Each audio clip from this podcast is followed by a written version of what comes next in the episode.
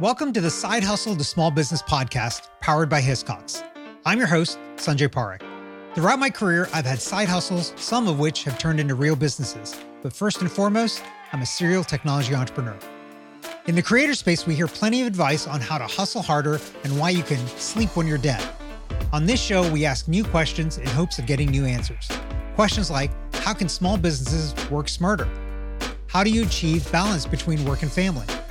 How can we redefine success in our businesses so that we don't burn out after year three? Every week, I sit down with business founders at various stages of their side hustle to small business journey. These entrepreneurs are pushing the envelope while keeping their values. Keep listening for conversation, context, and camaraderie.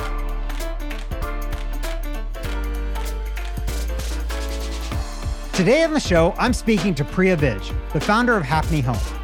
Hapny Home is a new home accessory brand focused on the small design details that have the power to transform your space, starting with cabinet hardware. The name Hapny, spelled H A P N Y, comes from the names of all the cities where founder Priya has lived and rented apartments Houston, Austin, Portland, and New York. The Hapny Home launch collection includes solid brass knobs, cabinet pulls, and appliance pulls. Priya, welcome to the show. Thank you. I'm excited to be here. I'm super excited to have you here. Uh, I am personally in touch with uh, buying cabinet pulls. My wife and I, uh, we've done this before. But before we start talking about what you're doing as this side hustle, I'd love to hear a little bit about you and your background. Yeah, definitely. Love to hear that you're familiar with cabinet hardware. Um, right now, I am sitting in Houston, Texas, which is actually where I was born and raised and spent my childhood. And when I turned 18 and it was time to go to college, I said I would never live here again. So, as life happens, and it's ironic, this is where I am currently based. I left Houston to go to college in New York at NYU and spent a few years working there after I graduated. And then, like a good Indian daughter, went to business school to get my MBA at UT in Austin through there, I was able to get a connection to Nike based in Portland, Oregon, where I then moved after Austin to work a couple years um, at that company. And then that's really where the idea for Hapny started brewing. Then COVID hit and I had some family things. So I came back home to Houston, and that's actually where a lot of my business has been based out of. So using this as home base for the time being. So the, the name Hapny, it's not in the order of the places that you lived. It's it's in the order of that can make it a word that you can pronounce. Yes, it was a good, lot. Good it was sound. really hard that at the N and the Y come second. So trying to move it around to make it yeah. a, a soundable word. Plus, probably a domain name that's available. Yes, that, the, that, the saga always of finding the social media channels and website that are available. So, okay, you started this as as you're kind of working um, full time as a side hustle.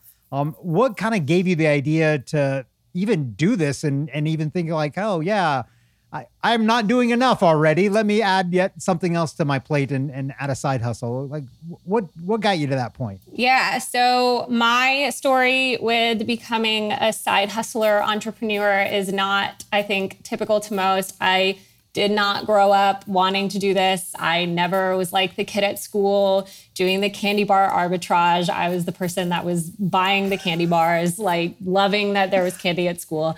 I never had this like secret side hustle growing up where I was always trying to be the businesswoman. My dad had his own, and he still has his own cabinet hardware company. So that's obviously one of the most direct ties to why I'm doing what I'm doing and where the idea came from. But I think subconsciously growing up with a father that was an entrepreneur and, and being around that, and my brother actually joined the business after he graduated college. So I had both of those family members around me all the time doing their own thing. I think it took me a while, but definitely over time, that was always in the back of my mind as an option. And I knew I wanted to go do my own thing. I wanted to branch away from the family. I never wanted to be in the family business. And like I said, I didn't want to be in Houston. So that's why I kind of bopped around and got as far away as I could. But then I started to recognize ahead of COVID, even, but I think COVID, especially for the home industry and, and home brands, really accelerated a lot of opportunities. But I was sitting in Portland, loving my job, working at my dream company and just started to help my dad out with a few things that he needed help with on the side. And it was easy, just like website stuff for more digital things. My dad cannot turn on a computer. I'm not being mean. He literally does not know how to operate the internet. so there were some digital things that I started to help him with. And through that, I naturally started to see just small optimization opportunities that I knew he wasn't taking advantage of and and things that would just make life easier. And that slowly started to spiral over time as yes this is something I can help my dad with but then oh there's actually like my dad's a successful business owner in the space and he doesn't do these things. So what if I was a brand that did do these things? Could I also build upon this? And and that started to sit in the back of my mind. And then I think paint was one of the first kind of silos in this industry that started to get millennialized, like I say it, or disrupted in that way. And mm-hmm. there was a brand backdrop that I yep. love. And yeah, so I um, they really caught my eye, and I think they've done an incredible job just building a brand in an industry that does not really have branding or have that kind of level of affinity and attention to the customer journey and just hadn't been disrupted in a long time. And that got my gears turning for is there an opportunity to do something like this in hardware? There's a very fragmented market. There's a lot of key players that have been in the industry for decades, if not even longer. Some of them have been around for over 100 years. Um, and there's just a very standard status quo way of doing things and existing. And I was sitting on this gold mine in the sense of my dad has a supplier, which is one of the biggest roadblocks. He has a ton of networks and contacts. He obviously knows a lot of the ins and outs of the industry that somebody as an outsider wouldn't necessarily have experience mm. with or access to. And so all of those things culminating together slowly over time, plus then COVID, everyone's at home. I had free time to kind of think about these things that all slowly started to form into what is now happening today. So first of all, I love that you called out the candy bar arbitrage yes. as a kid. I have talked about that on a number of episodes uh, because it is actually one of the things that I did. And I found that is a common thing with a lot of other entrepreneurs that started out young and, and maybe not even realizing that they were going to be entrepreneurs or, or, wanted to be entrepreneurs. Totally. Uh, is that something that you've seen or, or, heard of from other people? Is that why you know that? Because yeah. I didn't mention it to you. No, you did not mention it to me. I've heard it and through different episodes of your podcast that I've listened to, but also it is. I, I just hear that a lot. Like, I think that's a very common, and if it's not candy bar, maybe it's lemonade or maybe it's, you right. know, insert whatever here. But I think that general idea of, I've been business savvy and and had that drive and had that interest since I was a little kid. Then transforming that over the years to now I run my own business today, I think is is something that I see a lot of people around me in this world having, and I just don't have that. So it's funny. so I think maybe I'm also just it, hyper aware of it because of that. And and it's okay. Like you can be a side hustler or an entrepreneur founder without having the history. Like everybody has to have the first time they did it. Yeah. Right. It doesn't matter if you did it the first time when you were eight or, or you know, 28. Um, totally. It's, it's still your first time and you, you know, you're still going to have to learn some stuff. Um, but you can still get there either way. Um, okay. So uh, you started thinking about this. COVID helped accelerated. Um, you see what's out there. You know, there's backdrop. There's a bunch of other companies like this doing um, this kind of improved uh, experience. So, why, of all things, though, um, other than you know your dad being in this business and having access to this, why is it that that knobs and pulls and things like that really excites you in terms of a business? Yeah, it's funny because I, I the amount of hours that I've spent talking to friends and random people at parties about cabinet hardware. It like is not a very sexy thing to talk about, but it is I really truly believe that when you're thinking about and and this is where a lot of Hapny's name like the fact that it's the cities I've lived in and rented apartments this was actually my initial vision which has shifted a bit just in terms of how I'm launching and how I'm actually going to move towards that. But it started with the idea of nobody's talking to renters about hardware. So, like, I grew up literally in the industry with my father talking about it all the time. And then when I would leave, I would never think about hardware. It would mm. never show up in my path. It would never like interest me. I wasn't getting targeted ads on Instagram. Like hardware was just not in my bubble and not in the bubble of the people around me. And that just felt like a huge miss once I started to think about it because all of us are renting. And when you think about renter hacks, hardware is actually something that you can absolutely do today with no issues. And it's it's arguably much easier than painting. It's easier than putting up shelves. It's cheaper than buying pieces of furniture. Like when you're running through the ways that you can make an apartment feel homier and can express your personality through your design, hardware just doesn't come up. But it it felt like a miss to me because more often than not, every apartment has cabinet doors and cabinet drawers. And in order to open them, you have pieces of metal called hardware. And so it's in your space. And I think there's no conversation around what happens if I change this? Like it doesn't have to exist like this. And if I actually choose a nicer piece or a different color or a different shape, whoa, all of a sudden my kitchen feels totally different. Or this IKEA right. dresser that everyone has, now mine looks different. And someone might even ask where I got it because it totally like it's it's a little piece of metal, but it genuinely does have the power to just change the way that something looks and feels in your home. And when you're a renter, you already have the holes drilled into your wall or in your cabinet door and drawer and you just have to know what to do with like a knob it's very easy with the pull you need to measure some things but it's still easy and you can change it out and then when you move out just change it back it's easier than having to paint your wall white again or right. fill the holes that you you know drilled for the gallery wall or for your shelf and so there was just I, I obviously had the lead and I'm biased because I came from the industry, but then I also genuinely, the more that I thought about it, really started to understand that I would totally be doing this and I'm not. And I wonder why that's not happening. And just started to dig into that more and more and, and build this idea around there that I really believed in and still do today and want to just help share with other renters and, and homeowners as well. Well, and, and I think the other thing that's probably going in your favor here is we've moved more to a society that cares about design, mm-hmm. right? Like, you know, you, look back in looking back like 20 years, 30 years, there really wasn't much discussion about design. Uh, things were big blocks of stuff, right? Like there wasn't really some thought about it. But now a lot of attention is is put to design and, and making sure things look good.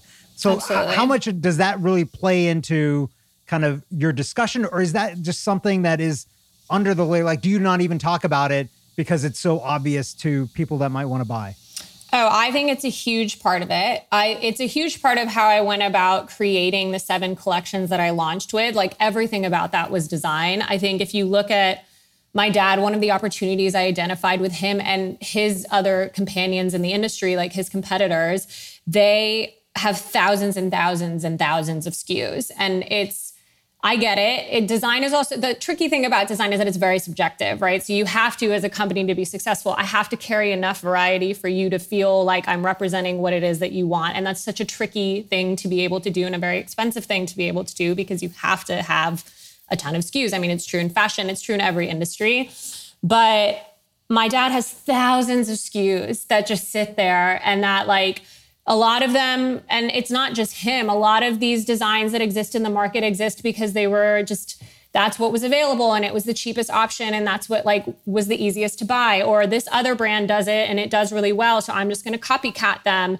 And there wasn't any emotional connection to the design element of it. It was just very like that's what else is out there and i don't have this shape so now i'm going to have this shape and it i spent a lot more time focusing on design and being really intentional with the designs that I created to help with that conversation. And then that's absolutely something that when I talk about the brand and when I try to put forward the brand to customers, that's something that I hope comes through and that I spend a lot of time talking about. Because yes, we, we care a lot more about design now. I think we appreciate it more. And we also appreciate and understand that our environment affects us and especially once now for 18 months plus, we were all stuck at home, it all of a sudden became even more obvious that like you have to invest in your space and that affects your mood, that affects your, pro- affects your productivity. It affects how you feel. And there's different elements of details that can go into making your space feel more like you and feel comfier and make you happy. And so they all kind of work together, both from the product creation and just generally what's happening in the industry all the way through like just what customers I think are feeling and wanting today in the market. So, okay, um, I love all of that. So, somebody that might be listening to this is thinking, okay, I, I want to do the same thing. I want to start a, a, cabinet pole company. But I think the biggest missing piece there is that manufacturing partner. Yeah. Um, and and you were fortunate that you had your your dad that had this relationship. So how much was that partner involved in the process of helping you kind of design all of this stuff? Yeah, it's it's one of the biggest blessings and like pro- probably one of the main reasons that I could even launch this, especially at the time that I did since nobody could travel. My supplier is in Taiwan, so like traveling to Asia was not an option for the last couple of years, so I wouldn't have been able to even find someone. Um, we are fortunate that the supplier that we use uh, the main partner that I work with, he has a really strong technical background in design. So I'm able to, I do more than this. Like I come to him with pretty well formatted and sketched out designs and I have my idea, but he's able to be a really great thought partner in, okay, functionally speaking, in terms of how we have to manufacture this through the process, like that element of the design isn't going to work out. So let's tweak it this way and we can have a good back and forth that way. Or I can come with a shape and he'll be like, this isn't going to be able, like the machine's not going to be able to curve this way or we can't polish it this way. Mm. And he can provide a lot of that more technical expertise. Uh, paired with my design vision and his own to to come together and create a product that is still true to the vision of what I want, but also very functionally and tactically speaking, can actually be produced and will feel well in the hands of a customer. So, okay, um, I love all that. Now I'm thinking about like the second part of this, which is okay, you've got this partner manufacturing your stuff in Taiwan. First of all, um, we've heard of all the logistics issues, so yeah. I don't think we need to deal with that. But um, your stuff is on a boat, it's getting over here, whatever where's that stuff landing? Because I'm looking at you right now on the video stream and I don't see a bunch of boxes behind yes. you. So there's some place that all this stuff is. How did you figure out that part of the process? Yeah, so that again is where that's also why I'm back in Houston. So it comes full circle. So my dad's warehouse is based here. My dad has lived here ever since he came from India. And this has been his home base. So he has an office and a warehouse here. And that was a huge deciding factor, at least as I get started. I really wanted to try to minimize the upfront costs and a lot of the risks that I could to, to kind of dip my toes into this water without completely being submerged since I had the privilege to do so by building on my dad's operations. Um, and he very lovingly and kindly has cleared some shelf space in his warehouse for me in the very back. So I, I have all my boxes over there. Um, and I'm able to use that as as my warehouse right now while I while I get this all off the ground and running. So um, I'm taking that to mean that when orders come in, it's you back there fulfilling orders. Yes, it is. It's me. it's getting my hands dirty. You know, I'm back there fulfilling orders um, opening boxes, creating TikToks about me fulfilling orders and opening boxes, since that's what you have to do these days. Um, yeah, it's it's it's me, and there is uh, one partner that my dad has, one of his employees that has been there for 30 years with my dad. Yeah. So, and he used to babysit me. So now it's funny that he's helping me run my own cabinet hardware business. So there's a lot of like that emotional element too behind the scenes that actually makes it really fun and really nice. So yeah. I have him there to help out whenever I need. But other than that, it's just it's just me. So um, uh, I love this. Uh, so you, you just mentioned TikTok. So let's talk a little yeah. bit about that side of it. How are you getting the word out about this? Because it's super hard for anybody, no matter what you're doing. Yeah. Uh, your new D2C brand, uh, direct to consumer brand. Um, how are you getting people to know about this? I would love for someone to tell me the answer to this question because it is probably the hardest thing that I'm working through today. I have not been as good as I should be, I guess is fair to say, about creating content, putting it on social media. I personally have, which I think many people can probably relate to on my personal life, I've been trying to detox from social media more and more. So it's been one of the, I guess, more personal challenges about running a brand and starting a business is that I know I can't afford to do that, especially not at the start. So, kind of grappling with my own personal feelings about social media channels and how to build a brand out there. I haven't nailed it. I'm working on it. I know everyone says consistency is key. So, I'm really trying to just have fun with it. I think what I love about the way that social media is trending and, and what we're kind of hearing and seeing a lot more with Gen Z is that the polished, really high end, really expensive looking stuff doesn't really resonate as much anymore. And I think there's a lot more of an appetite for the behind the scenes, scrappy, kind of people just making it happen and getting a closer look at behind the scenes look at that. And so that's definitely something that I can relate to. And, and I feel like I can do. So I'm trying to lean in more to that. And that's also what's more authentic to me as a founder, like I said, it's right now it's just me. So if I'm going to post on social media, it has to be something that feels right to me and makes me actually want to go create the content and want to post it. And if that means that my personality can come through, I can make glitches, I don't have to spend hours editing it, I don't have to have the like nicest camera to shoot it, then I'll I'll be much more likely to do it.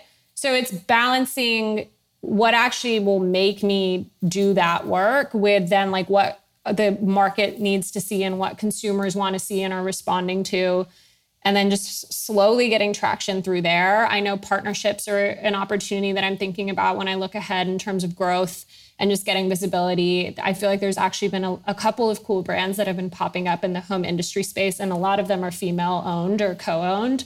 So, really leaning into that and, and just keeping my eyes open for those types of brands to, to work together and, and build visibility and partnerships together. I'm going to go more of that authentic route to start, and then we'll see what happens. Yeah, I love that. Support for this podcast comes from Hiscox, committed to helping small businesses protect their dreams since 1901. Quotes and information on customized insurance for specific risks are available at hiscox.com. Hiscox, the business insurance experts. So the thing that I've been thinking about this whole time now is okay, you're talking about happening.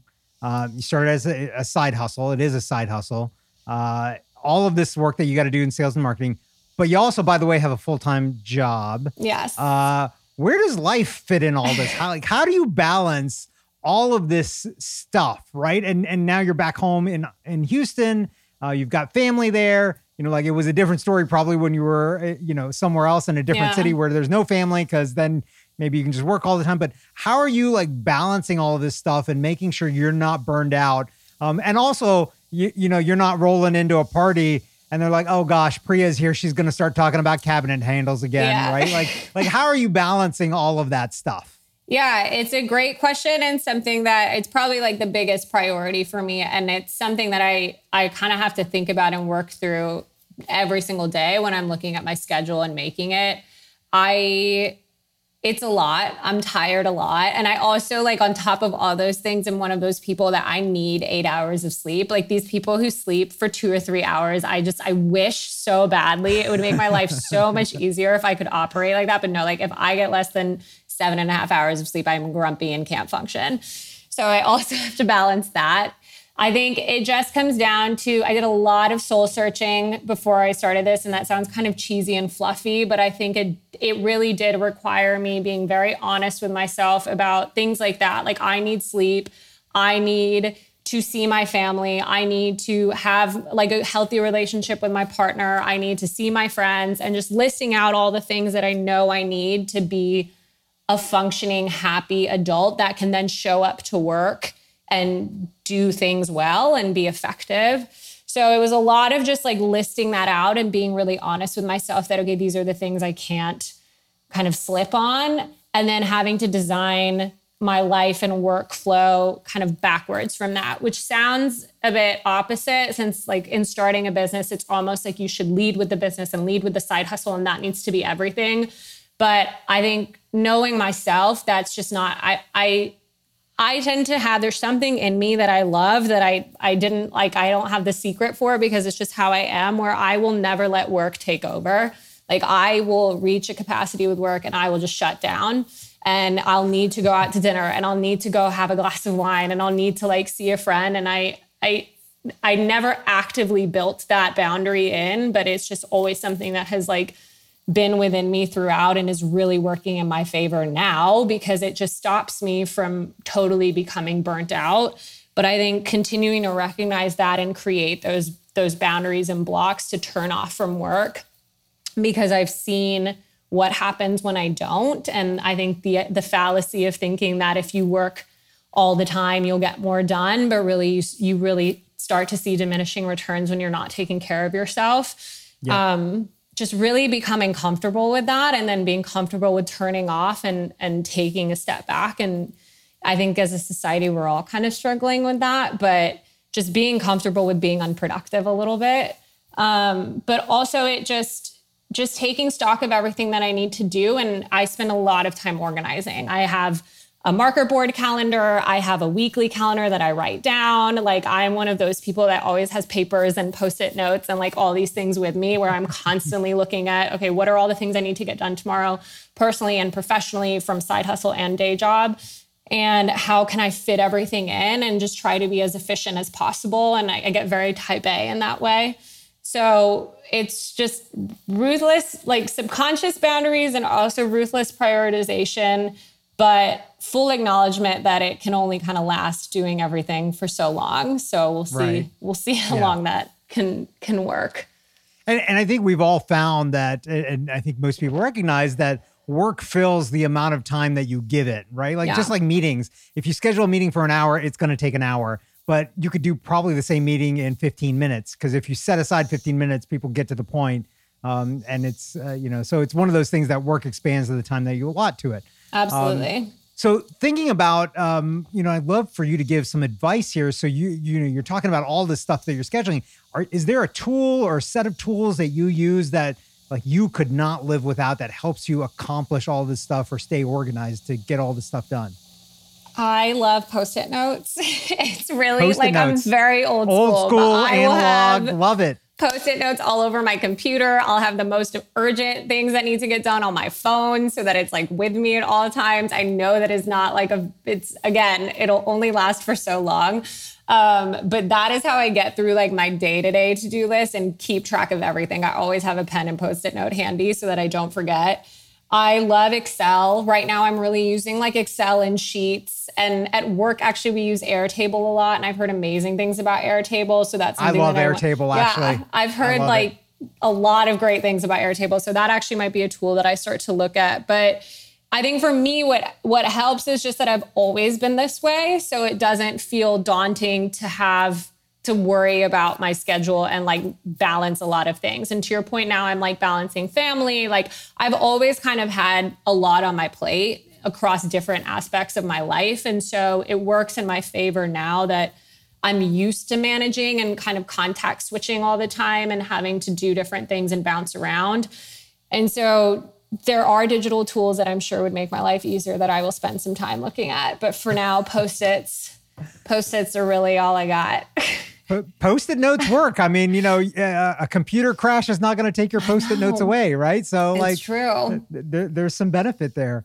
Um, okay, so um, thinking back now, like you you you've been in the thick of this for a little while, and and you didn't know that you were going to be an entrepreneur earlier on.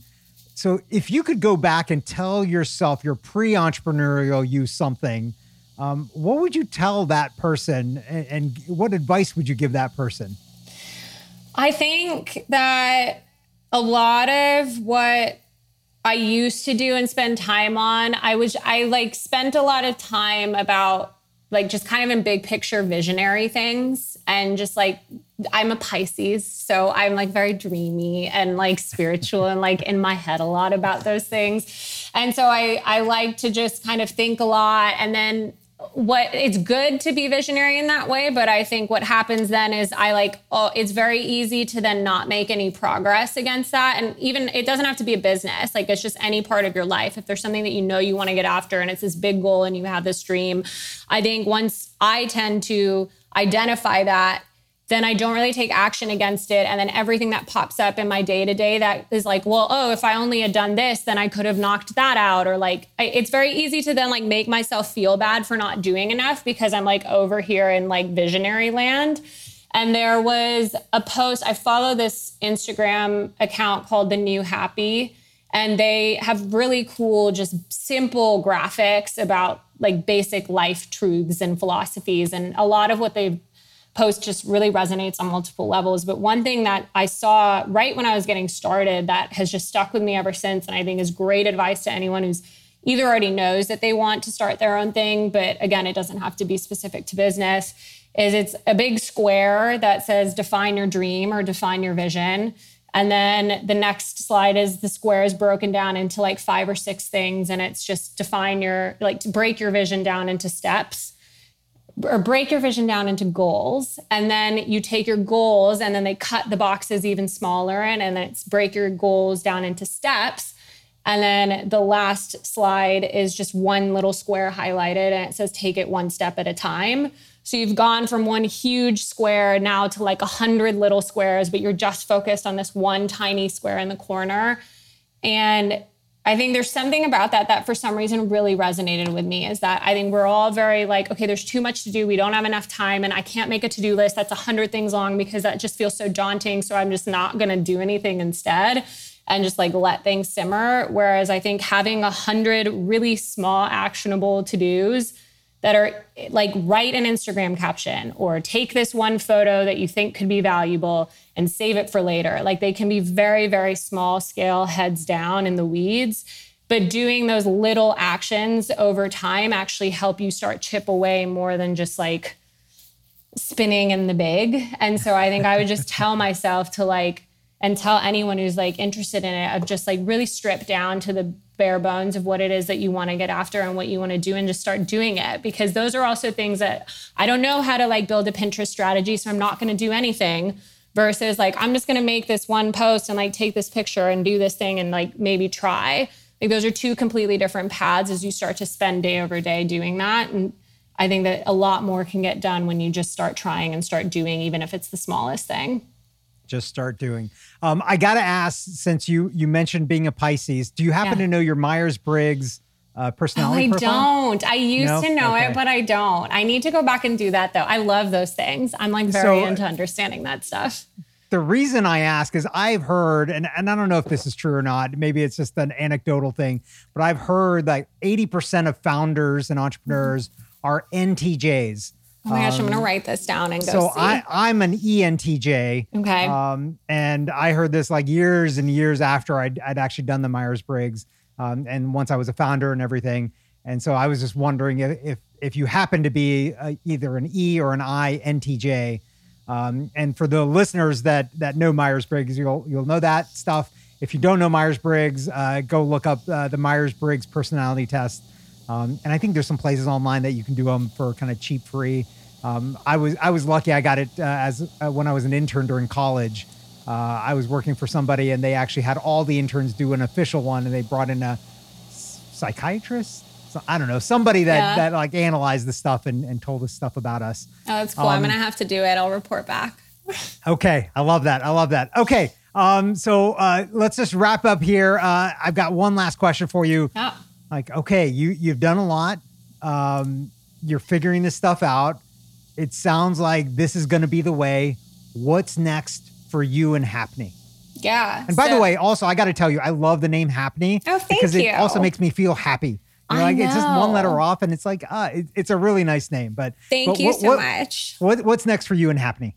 Um, I am so part of what I'm doing, tactically speaking. I have launched with cabinet knobs, cabinet pulls, appliance pulls. I only have seven collections, which feels like a lot to me. But then when you look in the world, like we've talked about, I need many more. So I think a lot of just general design expansion and creation there, and also looking at adjacent product categories. So bath accessories.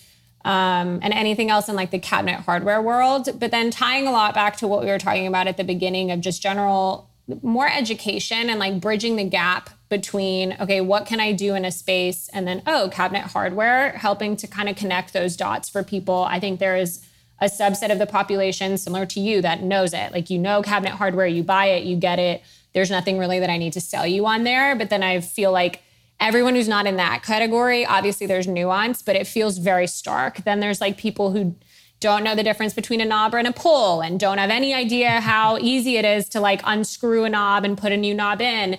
And so I'm really energized and excited at the thought of just kind of helping educate in that way and helping just create more opportunities for people to realize that they can design their space and that they have more control of what's around them and that this is another avenue in which you can express yourself in your home.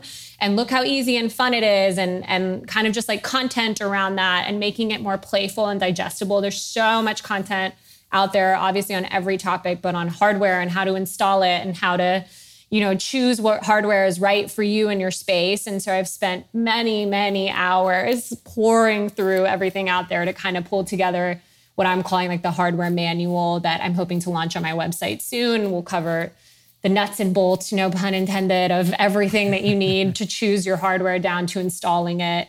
Uh, so both the design and product creation, but also more of just that conversation starter and really having having finding ways to make hardware part of more mainstream conversation. Yeah. Uh, okay. So for our listeners who are thinking they need new hardware, uh, and you don't have to be a renter to buy from you, right? Like, uh, No, you know, you can have not. at home and just want to change out your knobs or knobs or pulls or, or whatever you want to change out. Where can they find you and and the collections that you've got right now? Yeah, so I actually don't sell direct to consumer right now. So if you go to my website hapnyhome.com, you can sort you can see the whole catalog, you can see all my products. Um, both also like in action and lifestyle settings. And then there you'll find there's a where to buy page. I sell online through different online marketplaces. One of the biggest ones is myknobs.com, straight to the point. Um, so you can find my products there. And then I'm also in brick and mortar showrooms in 20 different locations across the nation right now, but also slowly starting to expand that over the next couple of weeks, making some trips to, to get in more cities across the nation. So you can see me in person and see my products in person in those showrooms or shop us online. There you go. Priya, this has been fascinating and and just so interesting and you know all the luck uh, in growing Hapny. Uh, I'm super excited to see Hapny uh, in a store near me soon. Thank you. Thank you so much.